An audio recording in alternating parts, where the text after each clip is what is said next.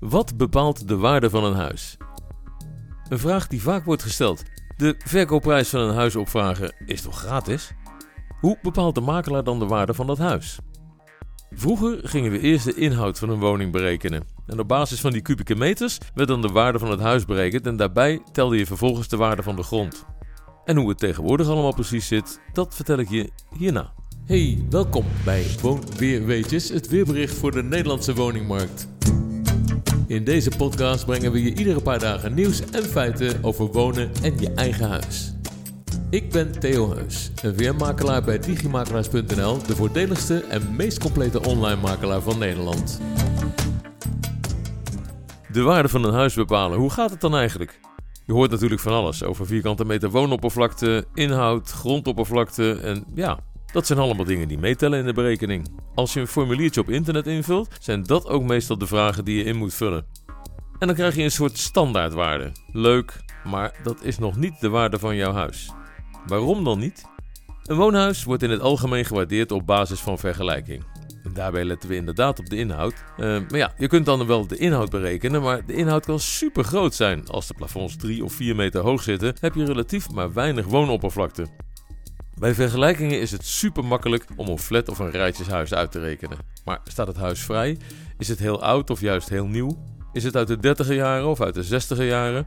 Is het een boerderij of een huis waar je nauwelijks een vergelijking kunt maken? Dan moet je terugvallen op goed vergelijkbare gegevens van referentiepanden. Vandaar dat we in Nederland, zoals in de rest van Europa al lang gebruikelijk was, nu steeds meer naar vierkante meter woonoppervlakte kijken.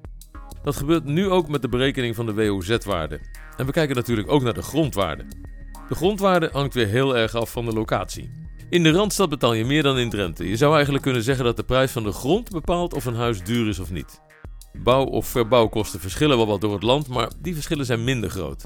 Maar de ene oppervlakte is ook de andere niet. Heb je houten vloeren of betonnen vloeren? Is er isolatie? Is er voldoende licht en lucht? Dat soort dingen kun je in een consumentenrekenprogramma niet allemaal kwijt. Om te beginnen is het altijd goed om te kijken naar de buurt en de omgeving. Is het een goede buurt, een mooie buurt of een gewilde buurt? Of is er superveel verkeer, vliegtuiglawaai, een spoorweg? Of zijn er hoogspanningsleidingen of andere zaken die hinderlijk zijn? Zijn er vergelijkbare buurten en wat voor huizen zijn daar dan verkocht en voor welke prijs? Dat zou je in het kadaster kunnen nakijken. Is de verkoopprijs van huizen opvragen bij het kadaster gratis? Nee, maar het is ook niet zo duur. Je moet natuurlijk wel prijzen hebben van huizen die kort geleden zijn verkocht. De woningmarkt verandert zo snel dat je met prijzen van vorig jaar al niet meer zo goed kunt vergelijken. Dus je moet ook rekening houden met de trend. Wordt er in deze wijk vaak overboden en hoeveel dan? Makelaars hebben een programma waarmee ze in bepaalde wijken de gemiddelde prijsverandering per kwartaal kunnen bekijken. Dus als makelaars kun je dan net iets betere vergelijkingen maken. Je kunt ook op Funda kijken, maar daar zie je alleen vraagprijzen. En die zijn in het algemeen niet hetzelfde als de verkoopprijzen. Tegenwoordig zijn veel verkoopprijzen zelfs hoger dan de vraagprijs. Maar het geeft natuurlijk wel inzicht in de markt. Dan heb je ook nog de WOZ-waarde. Die kun je tegenwoordig als burger gratis opvragen van ieder huis in Nederland en dat doe je bij wozwaardeloket.nl. Dat zijn allemaal berekende waardes waar wel steeds de transacties van de afgelopen tijd in worden meegenomen.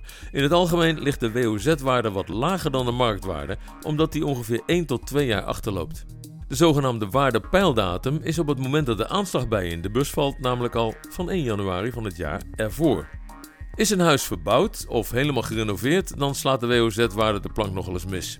Niet al te grote verbouwingen hoef je niet te melden en ja, die kunnen soms de waarde, zeker van een ouder huis, flink verhogen. We hebben nu dus het kadaster, funda en de WOZ-waarde. Drie waardes waardoor je al enig inzicht krijgt in de waarde van je huis. En dan komt het erop aan. Je moet gaan fine-tunen. Ofwel de subjectieve kant van de zaak. Dus niet een berekening, maar meer een gevoel. Ik had het al over de ligging. Ook van belang is de staat van onderhoud. Is alles bij? Of moet er nog veel gebeuren aan kozijnen, schilderwerk, dak? Maar ook de keuken en de badkamer zijn natuurlijk belangrijk. En welk energielabel heeft het huis? Hoe beter het energielabel, hoe meer het huis waard wordt. En dan is het ook nog van belang of je huis lekker woont. Dus zijn de ruimtes oké? Zijn er niet te veel hokjes? Is de loop door het huis logisch? Zijn er plekken waar je lekker kunt zitten, maar ook plekken waar je een beetje overzicht hebt? Alles bij elkaar komt er veel bij kijken om de juiste waarde van een huis te berekenen en dan de juiste vraagprijs vast te stellen, zodat jij de juiste kopersgroep aantrekt voor je huis. Ten slotte wil je niet iedereen over de vloer, maar je wil ook belangstelling voor je huis. Een makelaar kan na een kort gesprek met jou als woningeigenaar net die punten meewegen die belangrijk zijn voor de juiste waarde van je huis.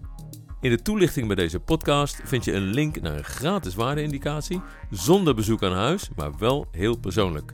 We bellen je namelijk één keer op om de ins en outs van je huis te bespreken. En daarna krijg je een precieze berekening van de mogelijke verkoopopbrengst binnen een paar dagen thuis. Gratis en zonder verplichtingen. Meer vragen? Bel of mail naar digimakelaars.nl. De podcast Woon Weer Weetjes wordt bijgebracht door digimakelaars.nl, de voordeligste en meest complete NVM online makelaar van Nederland. Wil je dat meer mensen op de hoogte blijven van de actualiteiten op woningmarktgebied en wil je ons helpen de podcast nog bekender te maken? Doe dat dan door je op de podcast Woon Weer Weetjes van Digimakelaars te abonneren op iTunes, Stitcher, TuneIn of Spotify. De podcast is er ook als Alexa Flash Briefing.